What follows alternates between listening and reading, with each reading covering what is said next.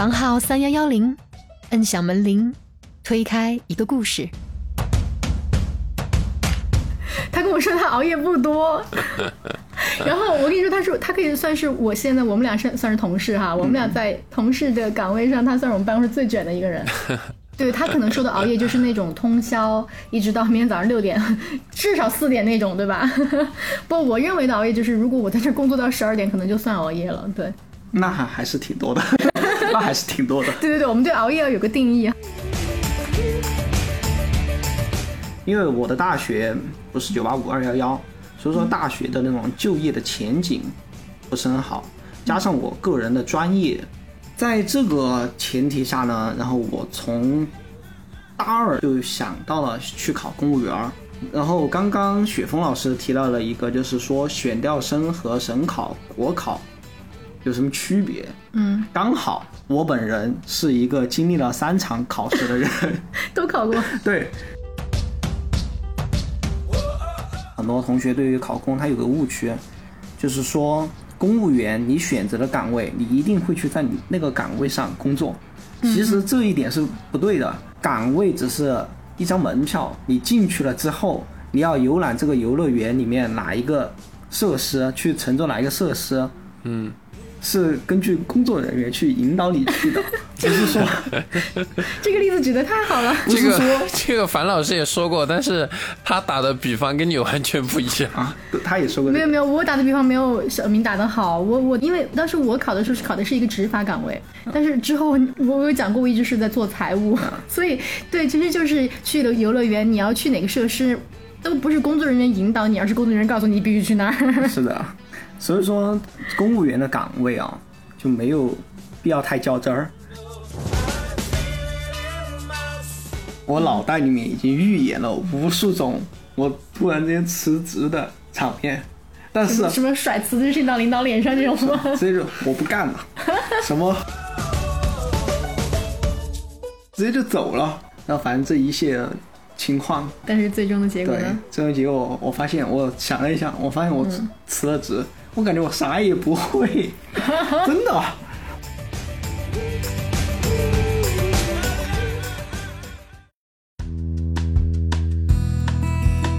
嗨，小伙伴们，大家好，欢迎来到我们的播客房号三零幺零，我是范范。大家好，我是雪峰。啊，然后我们今天呢是我们副专辑《体制内小职员的聊天局》的第二期，然后希望是给到不管是想考公务员还是只是来好奇听听看的小伙伴呢，一些来自体制内小伙伴们真实的视角。今天呢，我们邀请到的一位嘉宾就是一个一九九九年出生的，现在已经考上了选调生的小伙伴小明哈，我们欢迎小明。嗯，大家好，我是小明。小明应该是我们这个副专辑到目前为止最小的一位嘉宾了吧？应该是我们整个副专辑结束以后最小的一位嘉宾吧？你话话不能说死了呀。我们现在才两期好吗？呃，对啊，那后面我们可能还会有正在备考的嘉宾呢。哦哦，对对对，这个我忘了，sorry。对，不同年龄的人的视角也是我们想收集的。嗯嗯，对。对，刚刚范老师提到的选调生嘛，范老师可以先向我这个体制外的人介绍一下选调生是什么吗？我就猜到你根本不知道选调生是什么。其实我大概知道一点，因为我在大学还没毕业的时候，我妈逼着我背过一段时间考嘛，我知道好像是个蛮厉害的考试的方式吧。嗯，你你你可以把它理解成一种蛮厉害的公务员，对，这样讲好了。我去百度上百度了一个选调生的一个严格的定义，它是讲是。各省党委组织部门有计划的从高等院校选调品学兼优的应届大学本科及其以上毕业生到基层工作，作为党政领导干部后备人选和县级以上党政机关高素质的工作人员人选进行重点培养的群体的简称。太长了。我懂了，这里我可以补充一句吗？啊，可以可以可以，你补充。就我理解的选调生，相当于是公务员当中的管培生。啊，对对对对对。对我刚刚就想说，我刚刚就想说，其实跟管培生差不多。啊，所以对对是这样。然后那我们就先有请小明来先给我们做一下自我介绍吧。好的，我叫小明，其实我也不叫小明，但是现在就叫小明。爱好，从现在开始你叫小明了。嗯，然后。我的学历，大学本科，嗯，可能跟大多数普通人一样，不是九八五，不是二幺幺学校毕业的，嗯，然后家里的经济条件小康吧，小康，小康，但是我个人可能是属于贫农阶段。就是贫农，家里还算小康，自己是属于贫农阶段。刚上班两天，这个你刚毕业的嘛，大家都有这个阶段。然后目前来说是作为一名选调生，在各个岗位轮岗锻炼。就是虽然刚上班两年，还是轮了不少岗了，是吧？是的，因为我个人是从二零年进入选调生队伍的。到现在差不多两年时间，大概可能在三个岗位上锻炼过，所以说的话，个人经历来说还是比较丰富。当然，这些可以到后面的问题当中可以再进行详细的介绍。嗯，对我们这个节目的特色就是，呃，每一期我们请到的嘉宾呢，都回答的是同样一个问题清单。这样的话呢，我们才能保证我们想聊的一些问题都能够聊到。所以呢，我们今天就正式从问题清单开始。小明，你准备好了吗？准备好了，好，那第一个问题哈，是你对体制总体是一个什么样的印象？如果用三个词来形容，或者是概括一下，或者你想讲一个故事啊什么的都可以。刚凡凡老师提到的三个词语，这个我也经过了认真的思考。我想的是三个词语，第一个词语是组织，就是部那个组织吗？是的，但意思不是那个意思，对吧？差不多嘛。哎呦，好，这个我们作为公务员队伍，其实它是一个原则性和政治性一个很强的一个队伍。就是从最开始，我们认为，我个人认为是公务员一个应必备的素质，到后来加入这个工作行列当中，很多事情由自己亲手去做，导致对组织的认同感就很强。所以说，我觉得这是一个组织性很强的一个群体。嗯嗯。然后。体制内的第二个关键词就是综合，嗯，它可能跟很多企业的岗位或者很多技术的岗位有很大区别。它更考验的一个是人的办事能力，还有一个为人处事的能力。所以说，它是一个综合性很强的一个岗位。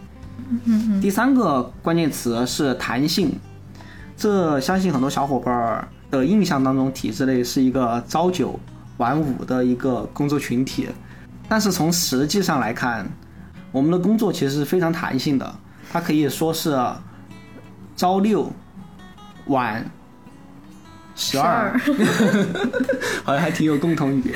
对，比如说到现在，其实我们都还在办公室，是算刚下班。我还没下班啊，但是有些时候，其实它也是一个比较有人情味的一个地方。就如果你家里有什么个人的事情，它其实不是一定非要你严格的履行打卡制，它可以让你优先去做做你自己的事情，所以我觉得它工作是非常弹性的，这就是我对体制的三个关键词概括。嗯嗯，小明的对体制类的印象还跟我的固有印象吧，算是因为我是一个体制外的人，我算是一种固有印象或者叫刻板印象。和我们第一期嘉宾的视角还蛮不一样的，对吧？反而是，嗯，对，我就想说，其实差别就是挺大，大的，挺大。对对，我们接着问吧。我觉得后面的内容可能会比较比较有意思。我们这个问题展开一下，小明在体制内已经待了多久了呢？我是从二零二零年进入体制的，嗯，具体来说是二零二零年的十二月份。在这里，我分享一个。一个有趣的经历，嗯，我是十二月十四号就正式进入的公务员队伍，嗯，我是八月二十六号。这里面有一个，就是我跟凡凡老师有一个区别，就是他是在下半月进入体制内的。我是在上半月进入体制内的。哦，你拿了全月工资是吗？对，我拿了全月工资。哇，你看这多不一样！你看他，他就比我多上了 八天班。原则上来说，我只要但凡再晚一天上班，对，你就没我就没工资了。不，就半个月嘛。我觉得体制内的特色就是很讲这个原则性，就是一旦你真的是符合这个条件，那一定是会按原则来给你办事儿。是，所以说当时我还算一个小小的福利吧。然后从十二月到今年的现在，已经差不多快两年时间了。嗯嗯，这两年时间还是经历的比较多的，像我自我介绍，我有三段就是长时间的那种工作经历，然后来轮岗，一直在轮岗训练。嗯嗯，其实也很苦，真的，这轮岗训练，嗯，就涉及到那种必先苦其心志，劳其筋骨，然后然后学到了很多东西。明白明白，我但我感觉哈，其实小明并不是一个特别的被劳起筋骨的人，就是让我的感感觉是他是一个特别的阳光、活泼、向上、积极，就是这些是我对他的总体印象。所以感觉你虽然有这样体会，但并没有被打趴下，还还不错。嗯，说到这儿的话，就是我想起我刚刚进入体制内的那段时间，分管我的那位领导，嗯，他对我说了这样一句话，他说的是。年轻人身体好，熬夜了 很快就能恢复。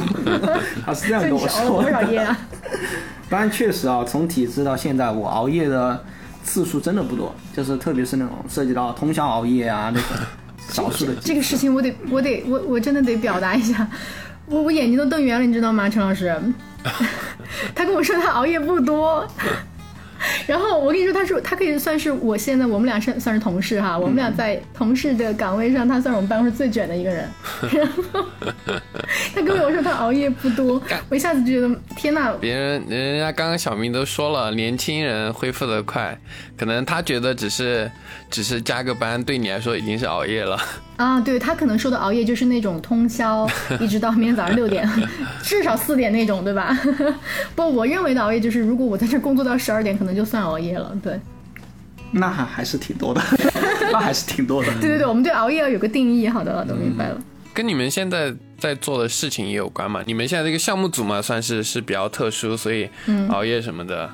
也也不能说正常，但是呢，可能是这个项目的特殊性吧，就是它对它当下的具体情况，对这个我们以后有机会可以展开再说。嗯，然后我接着问下一个问题吧，也是我其实蛮好奇的，刚刚其实提到了，但没有展开说。就是小明是怎么进入体制内的呢？就，呃，这是第一个问题。其实我更想问的是，选调生和普通的招考，比如说大家都很熟悉的，呃，省考、国考，它有什么区别呢？对能力、对要求，或者说考试的难度、竞争的压力有没有什么区别呢？然后另外呢，就是，呃，是怎么想到要进体制内的？然后有你这样吗？一来回答那么多个问题。小明都已经凑到我电脑跟前来看了，有这个问题吗？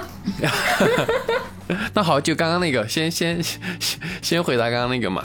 没事，我这儿先说嘛。从我就先从我怎么进入体制内来说吧。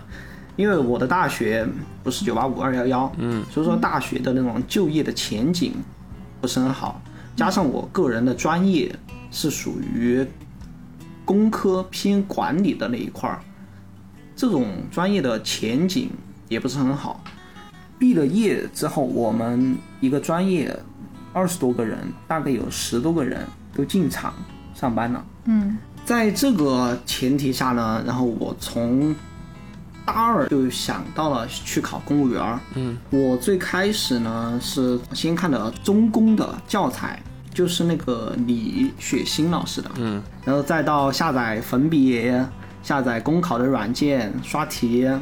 那最后买卷子做，然后刚刚雪峰老师提到了一个，就是说选调生和省考、国考有什么区别？嗯，刚好我本人是一个经历了三场考试的人，都考过。对，我确实是三场都考过。我第一次考的是省考，然后铩羽而归，然后第二次啊考的国考，考国考考的什么岗位？考的国税。哇，然后呢？考了国税，然后我跟第一名可能也就差了个十多名吧，没进面啊。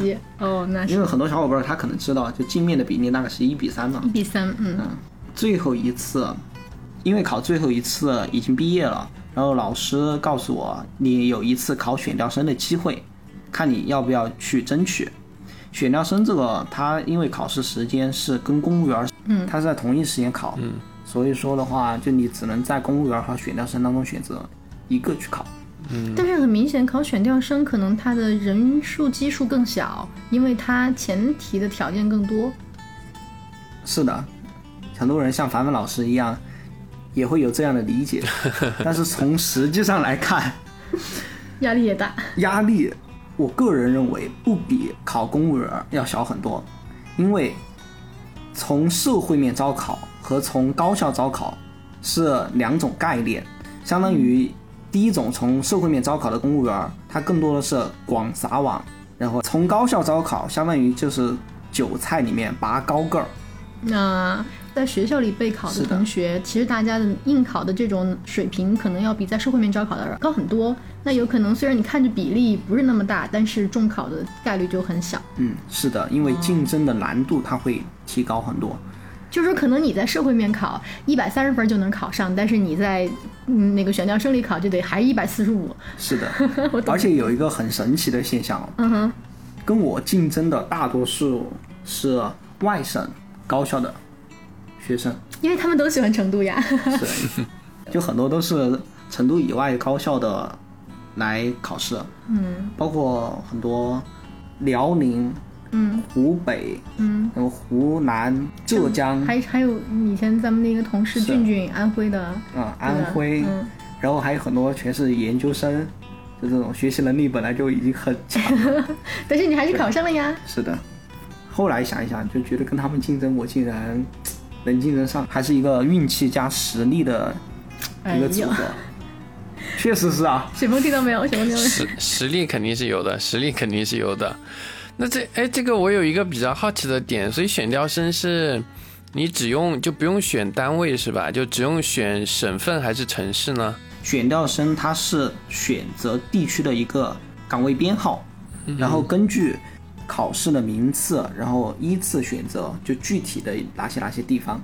就是说，比方有十个小伙伴跟你一块儿考，然后最后你们考完了之后有一二三四五六七八九十的排名，完了之后呢，就按第一名，比如说你是第三名，你就要点第一名、第二名都把地方选了，然后你去选下一个地方去任职，对吗？是的。啊，懂。哦，那就是只用选城市是吧？这个意思就是，就相当于已经拿到了 offer 之后才开始选岗位。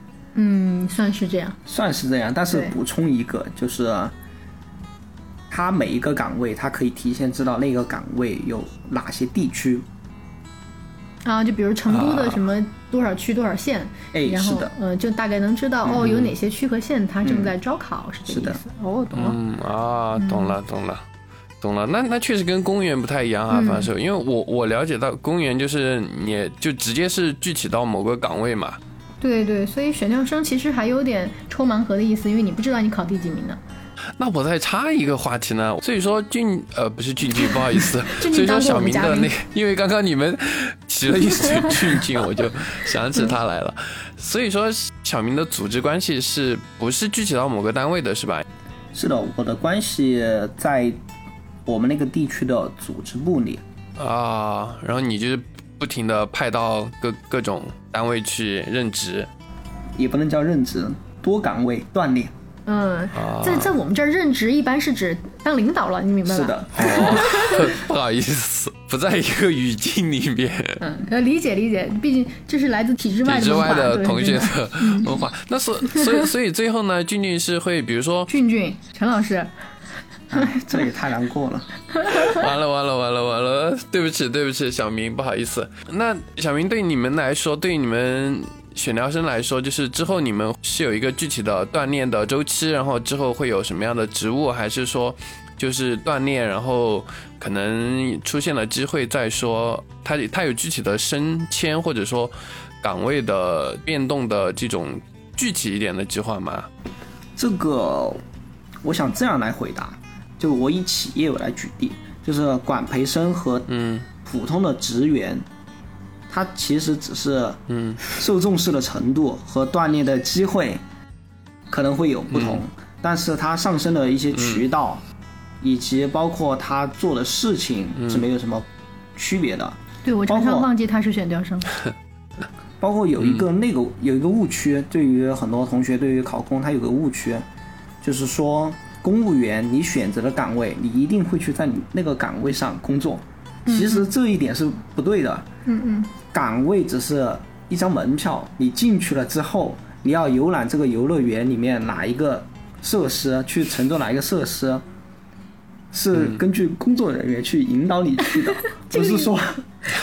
这个例子举得太好了。不是说这个这个樊老师也说过，但是他打的比方跟你完全不一样。他也说过。没有没有，我打的比方没有小明打的好。我我当时我我其实也是想说明，因为当时我考的时候是考的是一个执法岗位，所以当时很多人都觉得那应该就是执法。我确实干过执法，干了三个月。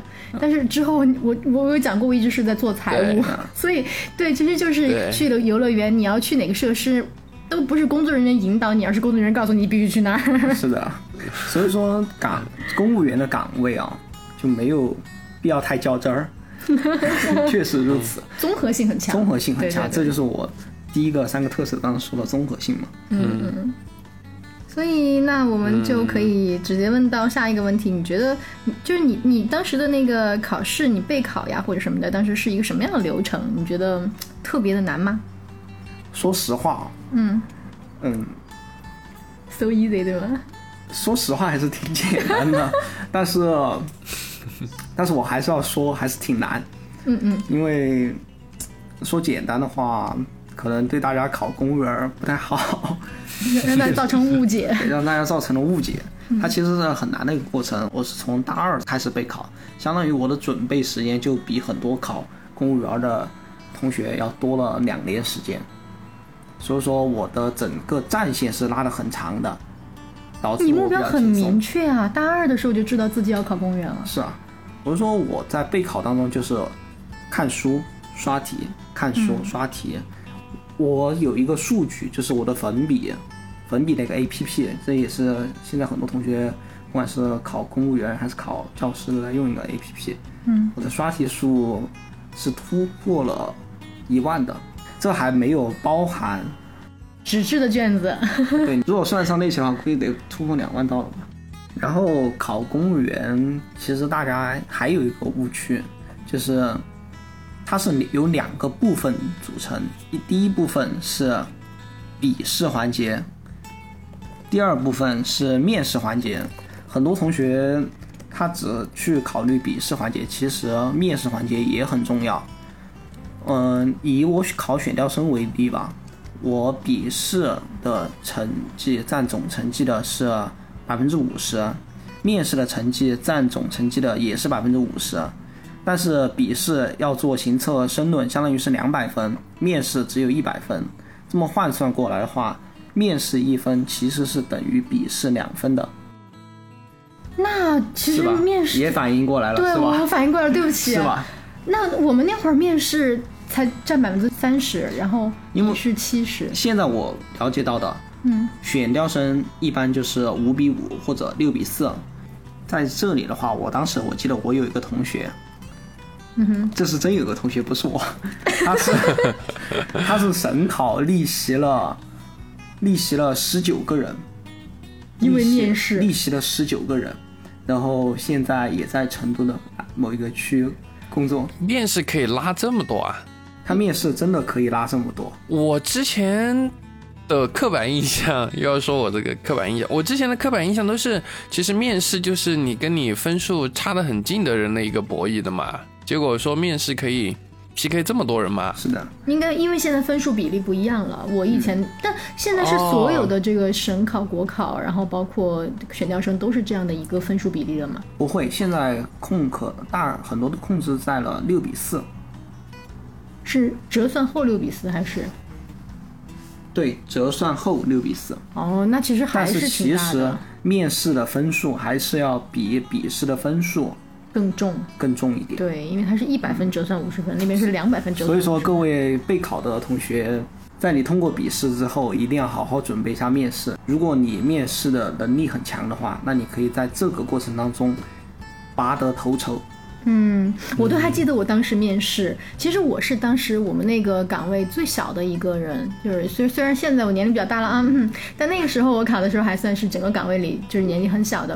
然后当时我去的时候我就很紧张，但是我我因为在学校里还是经常参加一些什么比赛啊那些哈，就总结出了一个要点，你再紧张都不能让人看出来。但是真的就是我这现在都记得腿在抖，但是。抖的时候脸上是没有，就是表现出来的那那种感觉，你知道吧？最后还是蒙混过关。我整整个我记得面试的说话非常的流畅，就是都没有什么嗯嗯啊啊，就是可能那种，然后就会让面试官的印象也比较好。说到这儿的话，嗯，我还是建议就有相同考公兴趣的小伙伴们，可以找两份试卷，然后互相坐在一起，就去尝试一下。我当时第一次去尝试的时候，嗯，我话都说不撑头，撑头，那种然后啊，嗯，这种语气词就特别特别多，包括像思考的量和思考的那种深度也会差很多。所以建议有考公兴趣的两个小伙伴可以相互提前试一试。其实我我的建议是可以多找几个小伙伴，就不光是两个。不是，因为你在面试的时候，你前面是七个考官呀。我打断一下，这让小伙伴们试一试，是让他们开心一下的，因为到时候场面会很搞笑。就反正我当时我自己都去尝试的都很搞笑。刚刚像凡凡老师说的，面试会很紧张。我记得我当时面试有一场考试是在省考的时候，因为他面试完的时候会让你签字确认分数，嗯他是当场确认分数。我当时签那个字的时候手都帕金森症。你你面试分数最后多少分？八十四点几吧。哇，那还是不错哦。不过这个不是我的我的意思是，他他这个不是很有参考性，因为每个考试的老师打分的标准其实不太一样，有可能这个考试的第一名比另一个考试的最后一名可能分数都还要低。对，如果有考公兴趣的小伙伴们，就是你的笔试能力已经很强了，你就可以去了解一下面试的一些东西。嗯嗯，对，而且按现在这种来说，我其实觉得面试更重要，一定要把握好。是的，嗯，说不定可以多录录播客啊什么的，锻炼一下自己的口条，让自己顺一点，是吧？有有，还能这样打广告吗？录播客，我要打广告，我就应该说，哎，如果有小伙伴愿意在这边来锻炼一下自己的口条，可以来找我们当一期嘉宾，录一下播客。呃，培训培训。就下一个问题嘛，其实。这个问题，呃，是我们之前讨论的蛮多的，也问一下小明嘛，就是你对现在的考公热怎么看？在疫情这个大的客观环境背景下嘛，嗯，好像这个现象有被放大到，所以说想问一下小明是怎么看这个问题的？因为你选择考公的时候，应该还没有这个是吧？只是你考上的时候有疫情了，对吧？是的，我是考上了之后才有疫情的。嗯。考公热这个现象呢，我个人觉得一部分可能是因为对体制内的认识还有偏差，一方面可能觉得是铁饭碗，然后工作轻松，朝九晚五，然后也比较自由，工作呢弹性比较大，然后补贴比较多，这样。然后另一部分还有很多误会，这里面确实是有很多误会的。然后另一部分可能是觉得在考研的过程当中想试一试。就碰碰运气，然后哎，万一考上了呢？万一捡了一个工作呢？是的，然后还有一部分可能跟我差不多，就是自己专业的前景可能不是很好，所以说想去尝试另一条路。我周围确实也有沉迷考公难以自拔的。上一期的俊俊是不是也是？对他算是比较热衷嘛，人人家现在已经西部计划了。对，嗯，对，俊俊就是其中一个。嗯嗯，所以说考公热的话。我觉得大家还是可以对公务员整体多听一听播客，就多加深一些了解，就是看一看公务员体制内是不是自己想要的一个状态，嗯，然后这样再来决定，就不要太盲目，嗯，或者就什么都没搞清楚，然后就进来，然后受苦受难，受苦受难。由于有紧急工作，我们晚上九点的录制被小明的工作打断了三次。每次呢，都是小明埋头工作了十几分钟到半个小时之后才重新开始录制。确实是公务员工作弹性的现身说法了。那就是你录播课的时候，你就能够拿你最现现身的说法，然后来告诉我确实是啊，这录着录着录着录着，录着同事就来了，录着录着，然后工作就来了。还有凌晨。给你打电话，嗯，让你马上发一个东西。对我最烦的是什么啊？我们晚上十点钟开个会，十二点交差，然后他什么？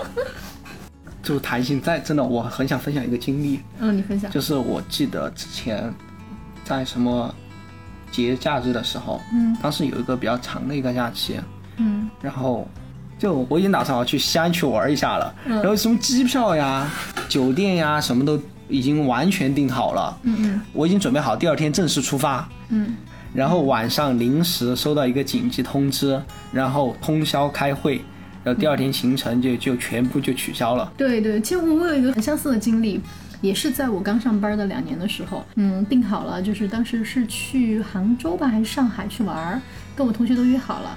结果没想到的是，突然来了一个什么很重大的迎检工作，然后我当时我天哪，我说你们来检查关我什么事儿啊？但是没办法，你的工作在那儿，你必须要把这个事情做完，你才能走。所以，我也是退掉了去程的机票。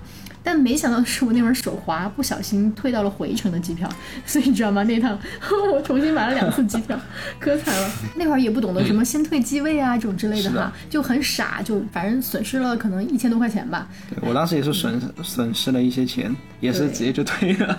算了算了，这些都是工作的必要性，没有办法。工作的必要性，工作的弹性嘛。对对对。工作的必要性，所以那小明啊，我想问你，就是你在体制内的工作，能给我们就是大概的谈一下是做什么的吗？就是你觉得你这项工作最大的必要性是什么？它最大的意义是什么？其实这个凡凡老师也知道，这凡凡老师知道的，他还问我，真的就挺过分的。但是你得想一个办法，让观众在不那么知道的情况下知道。可以聊一下前两分嘛？对对。是这样子的，我在体制内的工作主要是负责三件事情。嗯嗯，简单总结一下，就是办文、办会和办事。办文主要是处理文件，就是一级级的文件下发到哪一个阶层，怎么处理、怎么处置，然后需要需要做什么事情，需要怎么落实，这是办文。然后办会的话，就是通过会议会协调很多事情，怎么组织场一场好的会议。呃，这种会议可能会跟在学校里面临时大叫大家过来，在一个法教室里面开个会可能不一样，它会涉及到很多的会议的安排、会议的通知、会议的材料，然后以及会后的一个归纳总结一系列的东西。所以说会议来说也是一个非常繁杂的一个事情。然后第三个事情就是办事，办事的话就是我刚刚跟凡凡老师 心照不宣的一个事情，就是。就是会处理很多临时交办的一些任务，但是这些任务往往是比我们天天收到的文件会更加的棘手，对，难度会更加的高，因为它更考验的是一个人的综合能力和 综合型队友了。对，它不仅考验你的能力，还考验你的一些情商、一些沟通上面的一些东西。嗯嗯，就所以我觉得小明在这件事情上是。在我看来，他一九九九年出生的小朋友里边，他应该算是处理的非常好的。嗯，不用这种表情，真的是这样。刚刚我对凡凡老师做了一个很怪的表情，就啊。对你，你可能会觉得就是这种夸奖比较呃过了一点，其实没有，因为其实我也就是平时生活中有交集，有一些就是现在接近，因为你也接近零零后了嘛，然后这种零零后小朋友里边，我觉得能够把就是为人处事就是精致到你这个程度的还是比较少，对。这个还是跟工作有关吧，办事。你觉得这个是你就是性格就可以达到这样，还是说是呃，在真在体制内以后才磨练出来的？真的是在体制内磨练出来的。因为相较于其他的工作啊，我觉得体制内一个很大板块的工作就是办事，就是你怎么把一些事情能落到一个很好的一个结局吧。其实凡凡老师也知道，有很好的结局。对。往往会让人很痛苦。那好，下一个问题也是我代表着我们的听众比较感兴趣的一个问题嘛，就是，呃，俊俊觉得现在你的收入怎么样呢？小明，哎呀，好烦，不好意思，不好意思啊，小明，我也不知道为什么你你们从喜欢就叫吧，没有没有没有没有没有，不好意思，对，重新来重新来。嗯，就是想问小明一下，对你来说，你觉得就是这份工作，他的收入怎么样呢？嗯，对他最好奇这个问题了，你回答吧。我觉得这个这个问题不只是雪峰老师好奇吧？我不知道之前凡凡老师有没有跟大家沟通过他的工资啊？嗯，我也觉得这个没什么避讳的。嗯，我每天的工资，嗯，大概就是三位数。然后每个月实际到手，差不多就是九千九百九十九。有这么多吗？算下来，选调生工资比我们高哎。没有，这算下来，全就是平均到每个月大概差不多。哦，是的，刚好一万块钱一个月，那是很高了呀。呃，只要不是那种很偏僻的一些地方，他的工资其实都是跟得上平均水平的。但是我总结了一个，活着够用，但是不够花，就勉强能活着吧。其实，嗯，我拿自己举例子吧，就是我跟你差不多，我也是就是成都一个普通的本科。我毕业之后也没有从事自己专业相关的工作嘛，因为第一个我不喜欢，第二个我们那个专业也是大部分都进厂。我在工作了半年之内，我对自己提了一个很宏大的目标，就是我刚刚讲了我的背景哈，带入我的背景，你接下来的话才能够去听，或者说对你来说有参考。就是等到一年左右的时候，我差不多能到就是九千，呃一万，就是八到一万的边就之类的这样。然后我不敢跟太多人比，但是在我呃我们寝室。我的大学室友们，他们跟我同一个专业，然后我们也是差不多的，呃，学习能力吧，差不多的情况下，我是我们寝室最早达到这个收入水平的。所以，像刚刚小明说的这个收入的水平的话，其实我觉得还不错了，而且是超过我的心理预期的，九千加也是一个不错的水平了。但是其实这个我的看法哈，个人看法，我我 get 到你的意思了。但其实这个只是成都。对我刚刚也想说的也是这个，因为我知道我的很多高中同学他们在，我是泸州人嘛，四川泸州人，呃，算是一个三四五六五六线城市吧。他们的那个公务员收入每个月到手可能也就三四千块钱吧，我可能把整个年均均下来，可能可以达到四五千、五六千。之类的，对这个我觉得还是要看很多地方。像泸州如果是三四千的话，那比如说像一些呃更呃下面一点的地方，那可能他的收入就更低。然后就更低哦，对对，我我我有个弟弟，他们就更低，而且特别辛苦。对对，是这个样子，就是到基层，就很现实。但实际上大家做的事情差不多，对吧？但是，但你不能这么比，因为这么比的话，你说我老公在成都，他跟他上海的同事比，他的收入也是对，跟上班是一样的。大家做同样的工作，但是收入低那么多。但是我我我我的感觉就是说，呃，我其实还是有一点同意，就是小明说的不够花这件事情，因为他说的不够花，应该是指如果他想真的好好买一个房子，说或者是能够跟他女朋友在成都就是扎下脚跟来好好的，因为因为好像我了解小明的女朋友也是在体制内，对吧？算是体制内，因为他是一种国国有企业嘛，对吧？是。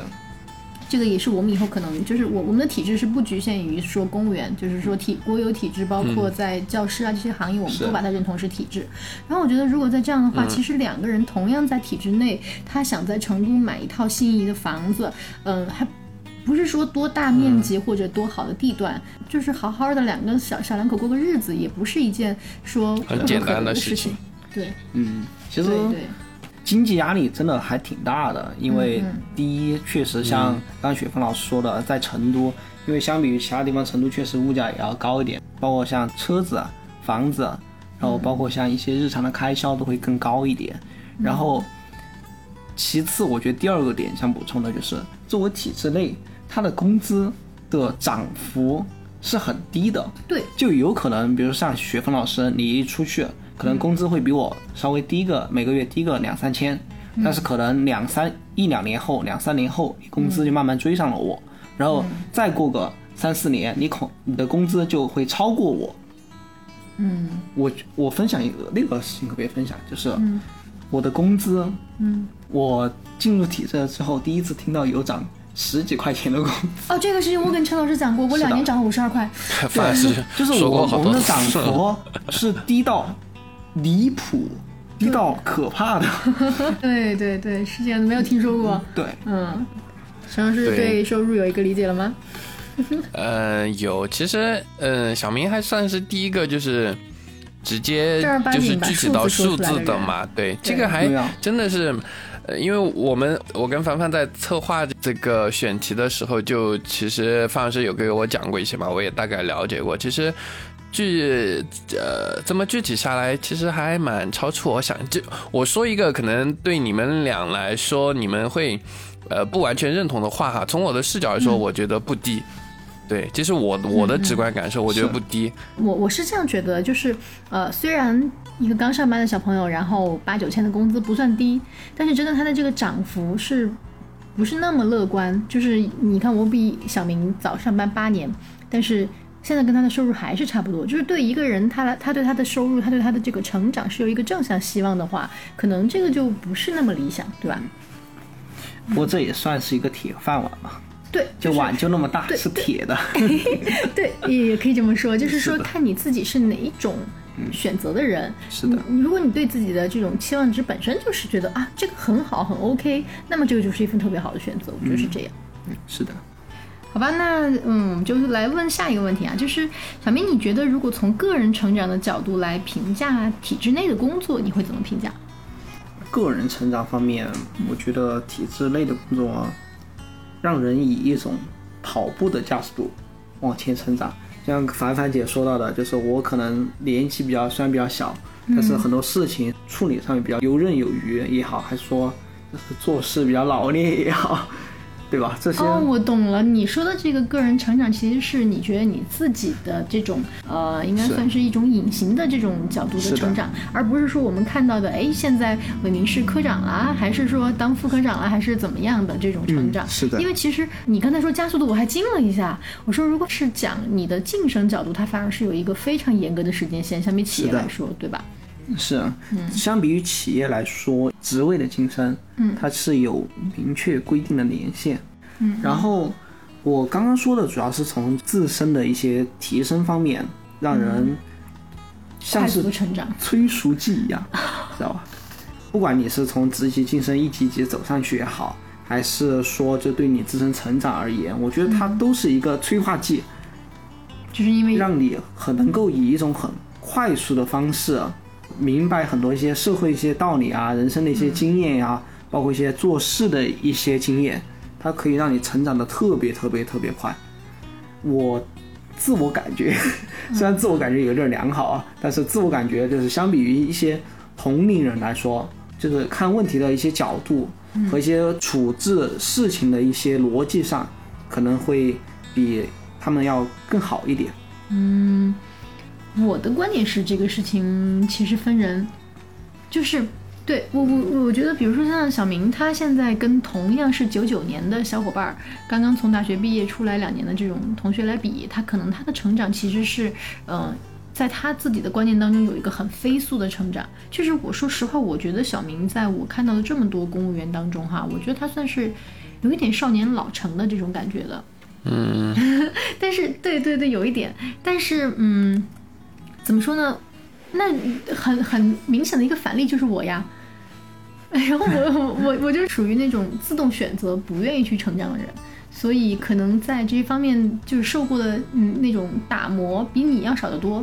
那这个我觉得就是取决于一个人他自己对自己的生活的要求和态度。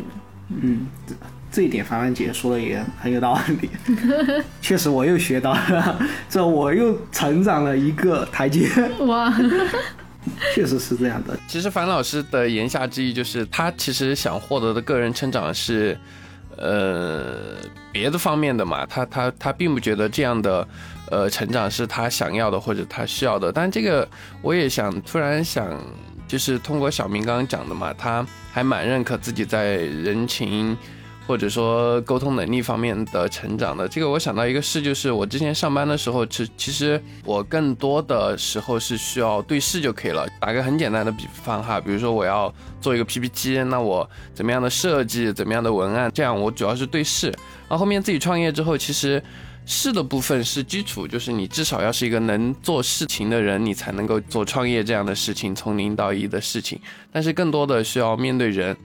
嗯，这个人的部分在哪儿呢？比如说，我除了要面对我的合伙人、我们的股东，我还要面对我们的员工。嗯，再说具体点，我做民宿，我还要面对的是我的民宿所在的辖区的派出所的警官。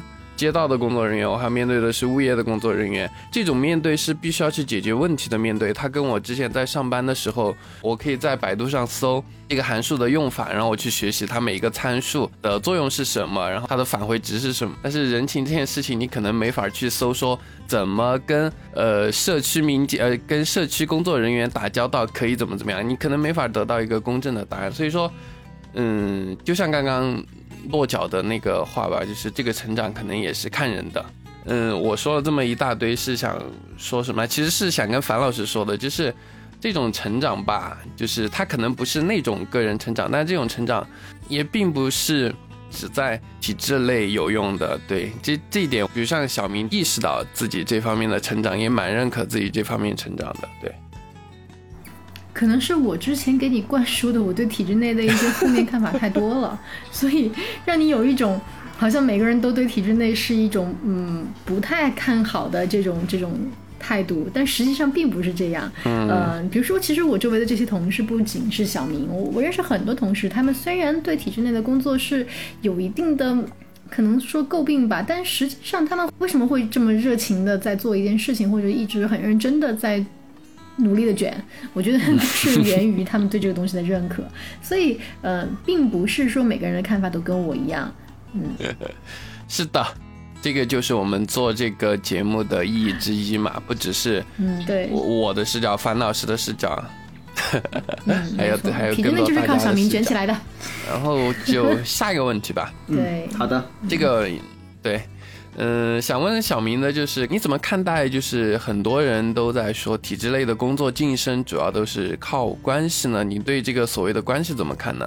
这个问题说实话还是有一点尖锐的。对，我理解的是关系决定的是你的下限，但是能力决定你的上限。哇，这个句子很经典。是，嗯，这我我解释一下这个句子什么意思。嗯，就是。你的关系可以让你从一个比较好的一个起点出发，嗯嗯，对。但是我觉得你的能力，嗯，更是你关系的一个部分。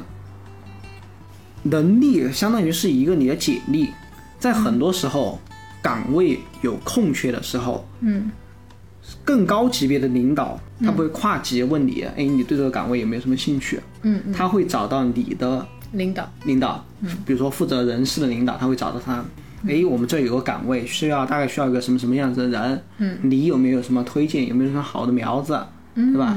这样子，然后如果你的领导，如果你的能力在你的分管领导或还是那种人负责人事的领导那里是获得认可的，就他们觉得，哎，这小伙子不错，嗯，能办事儿，会来事儿，嗯，然后人情世故，情商也高，他就说，哎，我们单位有一个小伙子，谁谁谁。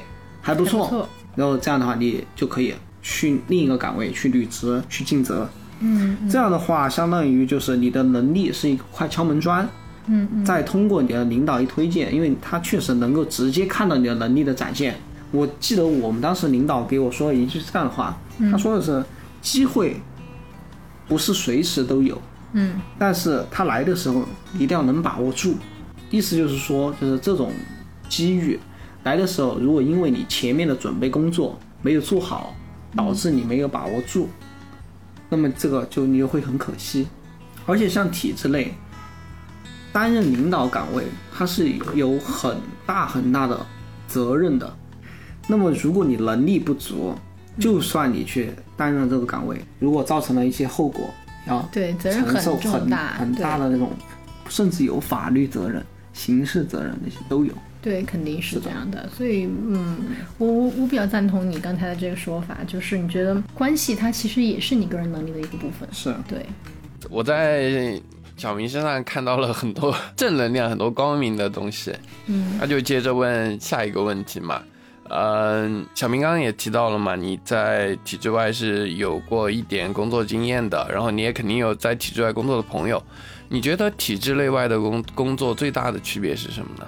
对你来说，体制内外最大工作区别，我觉得，因为我经常以前也确实看一些很多知乎啊，什么有一个那个标题叫做“国企和私企的区别”，就我们有点偏向于就是国企跟私企那样的区别，可能会在对待我们这些人员上，可能会更显得一些温柔、温暖，没有那么教条化。当然，我们还是有很多就基本的原则也要遵守。这这点我其实不是很认同，就是我觉得这个事情要取决于你的领导。就是一个领导，他如果决定要嗯在这个里面有一种温暖的人性化的东西给到你，那你就可以拥有。但是如果你的领导决定没有这些东西，那你就不可能拥有。是对，而且你没有换工作的自由，就是你没有换领导的自由，对吧？所以，所以这件事情是肯定，嗯，不可能说呃每一个人都能够遇到这样的一个一个一个。反而我更多的就是，嗯，跟一些五十多岁已经退休的，就是这种在体制内工作的人闲聊的时候，反而聊到他们对体制内就是在退休的时候他们自己的感慨是，他觉得他这一辈子的工作都是为上的，就是如果一个领导他的嗯要求是非常不弹性的，那么他可能这一辈子他都在一个不弹性的工作当中生活。所以，所以，哎，我我觉得这个事情还还就是可能是因为小明，你最近这几份工作遇到的领导，可能都是属于一个比较温暖的。对，对我当然也目前为止的，我觉得你的为人处事相关，比如说你的情商很高，人家才愿意以同等的方式来对你，你对别人温暖的人才会温暖你。我觉得这，我觉得刚刚凡凡姐说的那一点啊，就是温暖的环境，主要首先就是你要给别人。也是一种温暖的状态，要互相营造这个环境。其实我在原来单位做的时候，就是一个很很温暖的一个环境。嗯，就大家办公室更像是家人一样，就不是同事的那种状态，是家人那种状态。嗯，包括我来到这边上班的时候，这个虽然我也没给其他人说过，最喜欢听没跟其他人说过的东西。我来到这边的时候，其实我们办公室很多就是全部的女孩子，其实都是哭了的，真的。哇，真的吗？真的。就我们办公室，当时我们办公室全部的女孩子真的都哭了的，所以我当时我当时真的很感动，嗯。因为怎么说，我我当时觉得，在那一瞬间，我自己就觉得，就是你工作干的好坏，有些时候不完全取决于你在这个地方做出来了什么什么成绩，嗯，因为毕竟我们现在只是工作人员，更我觉得更多的是一种就是周围人对你的一种认同，那种需要这种认同感，然后那。这种这认同，也会让你更有工作的动力，也会让你觉得更温馨。这样相当于是正能量的循环往复，就大家就能构成一个很好的一个工作环境。对你说的太对了，我觉得，呃，就是我刚到咱们这个项目组里边来的时候，我的感觉是什么哈？就是，呃。我我记得我第一天问小明，我说小明，咱们这边到底一般是几点钟下班呀？因为那那那段时间我来的时候，就大家都是七八点钟才走了，所以我当时问这个问题的时候，我是抱着一种，嗯，我很想知道而已的心态，但是小明。沉着个脸，但是后来我才知道这是他的性格哈。但是当时给我的感觉就是，就小明一点都不友善，沉着个脸又不理我，然后还就是凶巴巴的在那儿，就是你要自己体会。然后，但是我真的那种感觉就是，我天呐，这个环境一点儿都。不好，就是那个时候心里其实是很低落的，你知道吗？不是因为七八点下班而低落，而是因为我觉得这个地方的呃环境可能不是那么的好相处。但是后来我发现啊，这个是一个误会，对对对。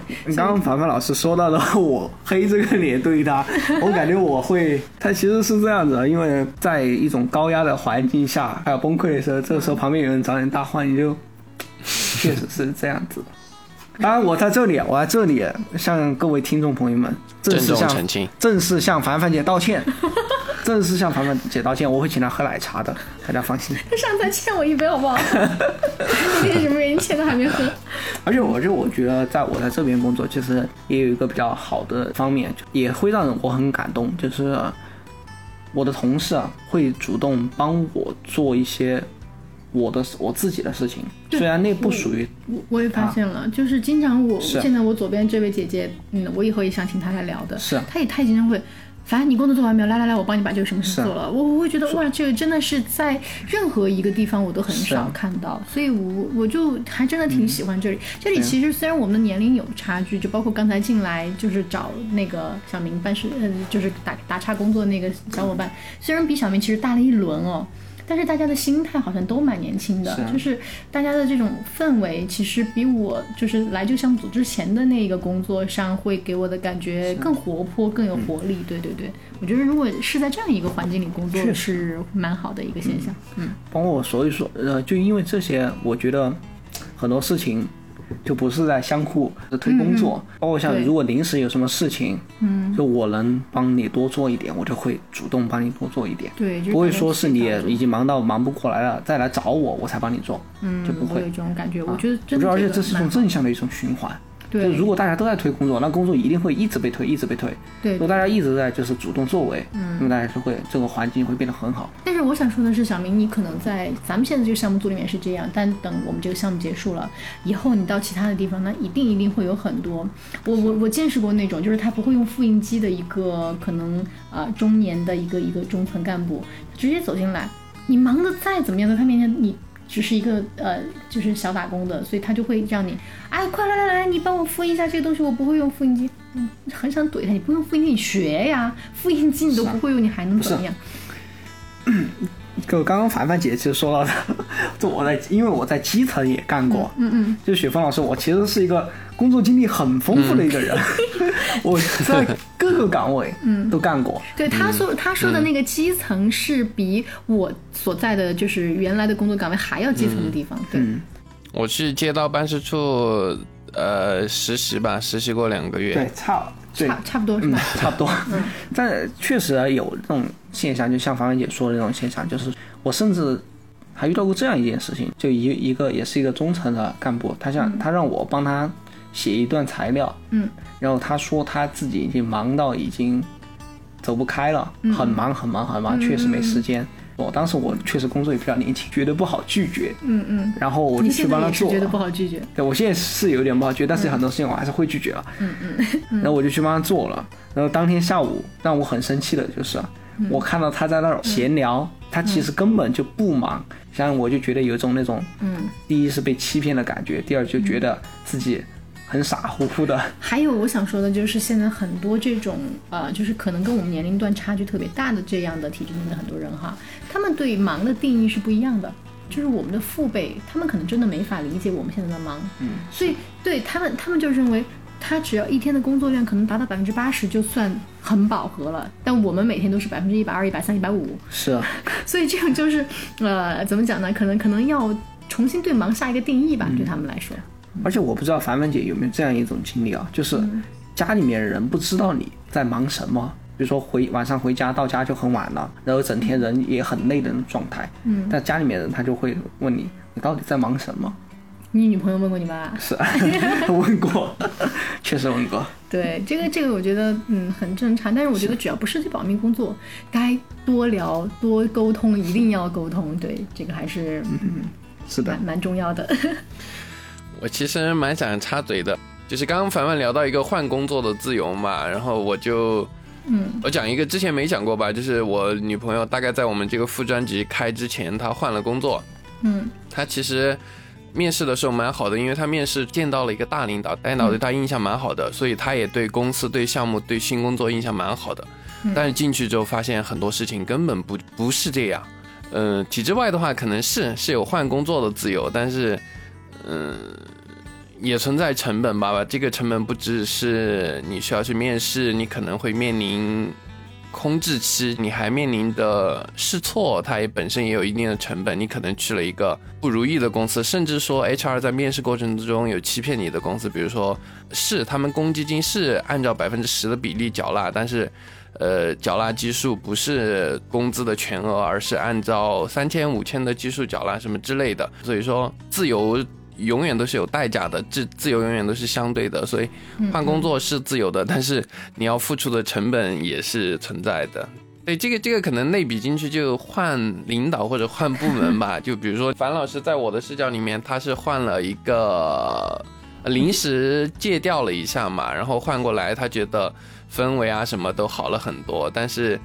嗯，他好像工作忙了特别特别多，我现在已经很难很难看到他人，或者很难很难跟他。我们俩一个一个一个多月没见面了，聊 到一些跟工作无关的事情了。所以说，呃，但是工作氛围什么的，确实好像是往樊老师更期望的方向，喜欢的方向，再去对再去变化。所以说，能不能说这个好或者坏呢？可能每个人角度不一样。对，我能补充一下吗？嗯，补啊，可以啊。就是凡凡姐为什么觉得工作氛围好了一点？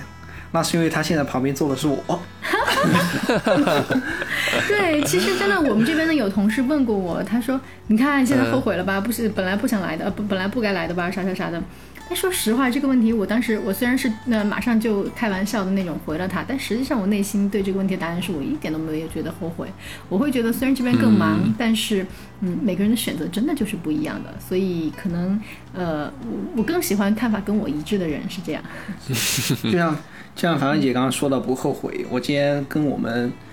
原单位的一个同事，因为他也到这儿来了，哦，真的吗？就今天跟他聊，嗯，跟他在电梯里面说了几句，就说的是如果一年前，嗯，就是让你有自己选择的权利，你会不会来？我当时就给他说的是我不会来，他也跟我说他不会来，但是我现我现在就想，就是自己的心里就觉得，我虽然不会来，但是我来了之后，我现在不后悔。对。是这样，是是那样的。对我觉得每走过一段路，干过一件事情，我我其实把我来这个项目组的一个感觉，就是像我比比喻成我人生的一段旅行。我觉得人生就是很多段旅行构成的，我就会觉得这个就是一次特别特别累的旅行，但是它是我人生当中很重要的一个部分。对，嗯，是的，嗯。OK，那我们接着下一个问题啊，就是，呃，对，小明有想过辞职吗？唉。叹了一口气，这个说实话，我脑袋里面已经预演了无数种我突然间辞职的场面，但是什么甩辞职信到领导脸上这种吗？直接就我不干了，什么直接就走了，然后反正这一切情况，但是最终的结果呢？最终结果我发现，我想了一想，我发现我辞了职，我感觉我啥也不会，真的，我我我突然。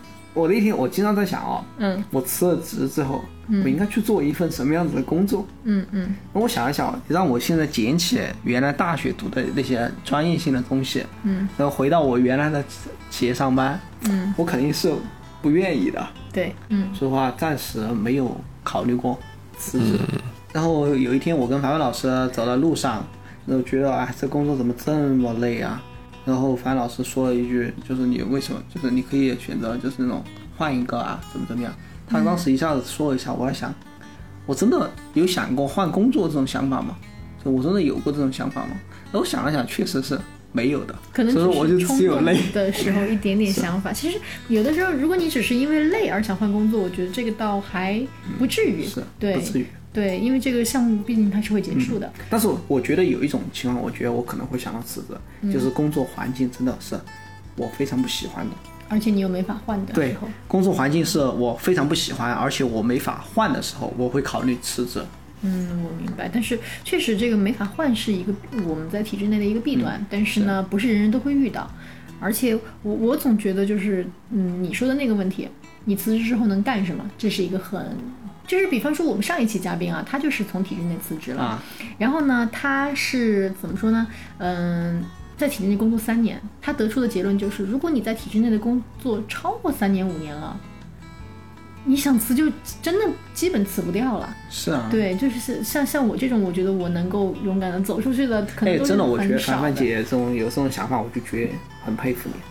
是吗？他还他还他还没辞呢，别急。还没辞，别急，别急。等你辞了之后，我再来佩服你啊！对对，到时候我专门找到你佩服一下。但但这事还好，就是我我们我们俩，我跟小明的共同的那个中层领导和我们的更上一层的领导都是知道这个事情的，还跟我都谈过，所以呃，就就就是还好。我觉得可能现在越来越多的人，他们是嗯能够懂得这件事情吧，我是这样理解的。对，嗯，那就下一个问题吧。就是你对现在准备要考公务员的弟弟妹妹们有没有什么建议或者嘱托，或者你曾经你觉得你踩过的坑，可以嘱咐大家一下，不要再去，呃，踩到了。这个啊，我想我想先问一下雪峰老师啊，嗯，就是你觉得对于一个就是想要考公务员的弟弟妹妹来说，就是他考公务员这个过程最重要的是什么？最重要的呀，是，我觉得我觉得，或者说我们节目到这儿，我觉得的话，应该是想清楚自己是不是要做这份工作。公务员它是一个还不错的工作，但是呢，选择成本比较高。就是你入职之后，你不管是所谓的三五年之后不好离职，还是说，呃，你是没法自由选择工作的。包括刚刚小明你自己也说嘛，你说。嗯，想过辞职，但是出来之后不知道干什么，就这些事情上可能都有一个问题，就是你选择这个职业，你可能就得做好中长期的不会换工作，或者说甚至一辈子待在这儿的打算。所以我觉得做这个选择本身比较困难吧。真的，确实听播客是真的很有用的，真的。就我作为一个过来人吧，我觉得提的意见就是坚定信心，确定好。你要考的目标，嗯，我觉得这一点是相较于你刷多少道题，掌握多少方法，或者亦或是看了多少教学的视频，嗯，我觉得都是比这些都要更重要的一件事情。OK，那。小明，还有一个就是我们上期嘉宾留下了一个问题。我们我们节目是这样的，就是每一期你也可以待会儿给下一期嘉宾留一个问题，就挖一个坑吧。对 对对。然后上一期嘉宾他留给你的问题是这样的，他他不知道我们会邀请你啊。啊。他的问题是：如果不考虑任何客观限制，你最想要的生活是什么样的？还好，这个坑里没怎么挖坑。嗯嗯，如果不考虑任何限制。我可能个人想开一家饮品店，嗯。就是咖啡店，就我想开一家咖啡店，嗯咖啡店，然后当然我不会只卖咖啡，它是一个综合性的环境，就相当于是，就是里面有阅读室，要玩游戏的有电脑，不过它是卖咖啡的，是你要来可以喝咖啡。哦，原来你最想干的事情是当然可以不挣钱，老板。当然可以不挣钱。还可以不挣钱，是因为没有金钱限制嘛，我就不挣钱，你只要来喝咖啡就行了。嗯，然后你还可以顺便把欠我那两杯奶茶还了，对吧？还，小料加满。那我是不是也可以挖个坑给下面一个？啊，对对对，可以，你就留一个下一期嘉宾必须回答的问题吧。他是必须回答，对，必须回答，你可以。对他怎么回答是他可以选择，但是他必须回答。嗯嗯。我想，我想请下一位幸运儿，嗯，回答他在工作当中，嗯，做过的，嗯，最奇葩的事情，最最奇葩的事情。是，嗯，好的，收到了，OK，那，嗯，那下一个嘉宾一定要好好请，因为我确实做过很多奇奇奇怪怪的事情，就是没有这个问题问你是吧？没有，我可以补充一下，可以吗？哎，好呀好呀，那你讲讲。就我觉得我我做过，就是用手定。用手钉那个钉子，就是钉中页啊，就是 A 三纸折起来，不是要往中间钉钉子吗？你们没有可以折折转的那个订书机吗？没有。然后我们当时就，但是又必须要要，我们就当时用那个针打两个洞，然后把钉子给塞进去，然后把它用手给它弄过来。就是 你你充当了订书机的角色，对，带着一颗订书针，然后把那个装订完了。刚刚，所以我想问下一个嘉宾。他在工作当中做过的，嗯嗯，最奇葩的事情。不，我觉得那个是徒手钉钉书钉这个事情啊，应该算是呃要材料要的太急了。然后作为这么卷的你，肯定是那要没办法最完美的呈现，所以看得出来这个事儿。对，最完美的呈现。对对，那差不多吧。嗯，今天其实录的也蛮开心的。对，虽然中间被打断几次，但是我今天啊，我想再说最后一句，就是我觉得。小明在今天我们录播课期间被工作就是很着急很着急的工作打断了三次，但是小明在昨天就是我最后跟他确认时间的时候，他就跟我说，他说没关系，今天录再晚我都一定录。然后到刚才工作的时候，他也在跟我说，他说，嗯，他觉得这是他答应了的事情，他就一定要按照他的这种理念逻辑去完成。哦，当时我觉得这嘉宾没约错。就是要这样，我觉得，我觉得，我觉得这就可以抵一杯奶茶吗？可以抵一杯奶茶吗？我觉得可以。好，算你一杯，算你一杯。奶茶就算了，可以解成花絮。不，这个一定要剪进去。好吧，那我们今天的节目就到这里。谢谢大家，嗯，谢谢大家听我们叨叨半天。嗯，对，感谢大家听我们叨叨半天，希望能够对大家的考公生涯、还是生活、还是学习上都有一所帮有所帮助。好的，谢谢小明今天的分享。好，谢谢大家，我是俊俊，下次再见。下次再见。比跟领导汇报工作还紧张。哎，你跟领导汇报工作，你还会紧张吗？我从来没有觉得。哎，其实手都在抖。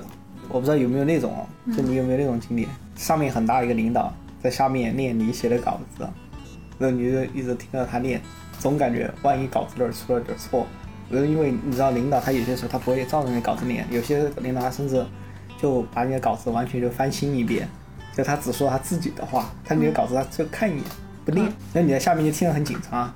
不是，我很好奇。嗯，就算是我真的写错了，又怎么样呢？最最坏的后果是什么呢？看场合。那如果是一个很严肃的场合，并且有比他还要高几个 level 的领导在场，然后他把那个稿子念错了，然后你的最坏后果是什么呢？是念错了还是写错了？写错了，念错了，写错，念错肯定不是嘛。但也有那种念错了的，因为我之前确实给领导写稿子，因为当时比较年轻嘛，那写的稿子就比较不接地气。就有些词句就可能会很绕，所以说当时我领导念的时候，一个词语，他就一直念不对。我当时写的这句话是“肩资抵住中流之责任”，呃，是有点不好念。对，因为因为一般来说都是写的中流砥柱嘛，呃，相当于我把这句话倒装了一下。然后当时领导，我看他上面都列了三遍吧，我还下面都尬死了。他上面列了三遍，第三遍就决定不按照我的那个列了。我想问，最后领导他是怎么来评价你的这个稿子？他没有评价，我这个稿子写的很好啊。是可能因为就基层比较实在嘛，就是那种可能就是不像那种。他都没有说吗？哎，小明，你的稿子为什么会给我写的这么拗口？其实领导也不会在意这些细节的，就那一句话。所以其实就是你自己在那紧张，本来是没啥事儿的，对吧？没有我，因为他在上面念我的稿子念了三遍，你知道吗？底下有摄像的。但摄像不是直播吧？不是直播嘛？剪掉吗？对吧？这个也可以剪，是吧？可以剪。OK OK 好。好吧，以上就作为花絮。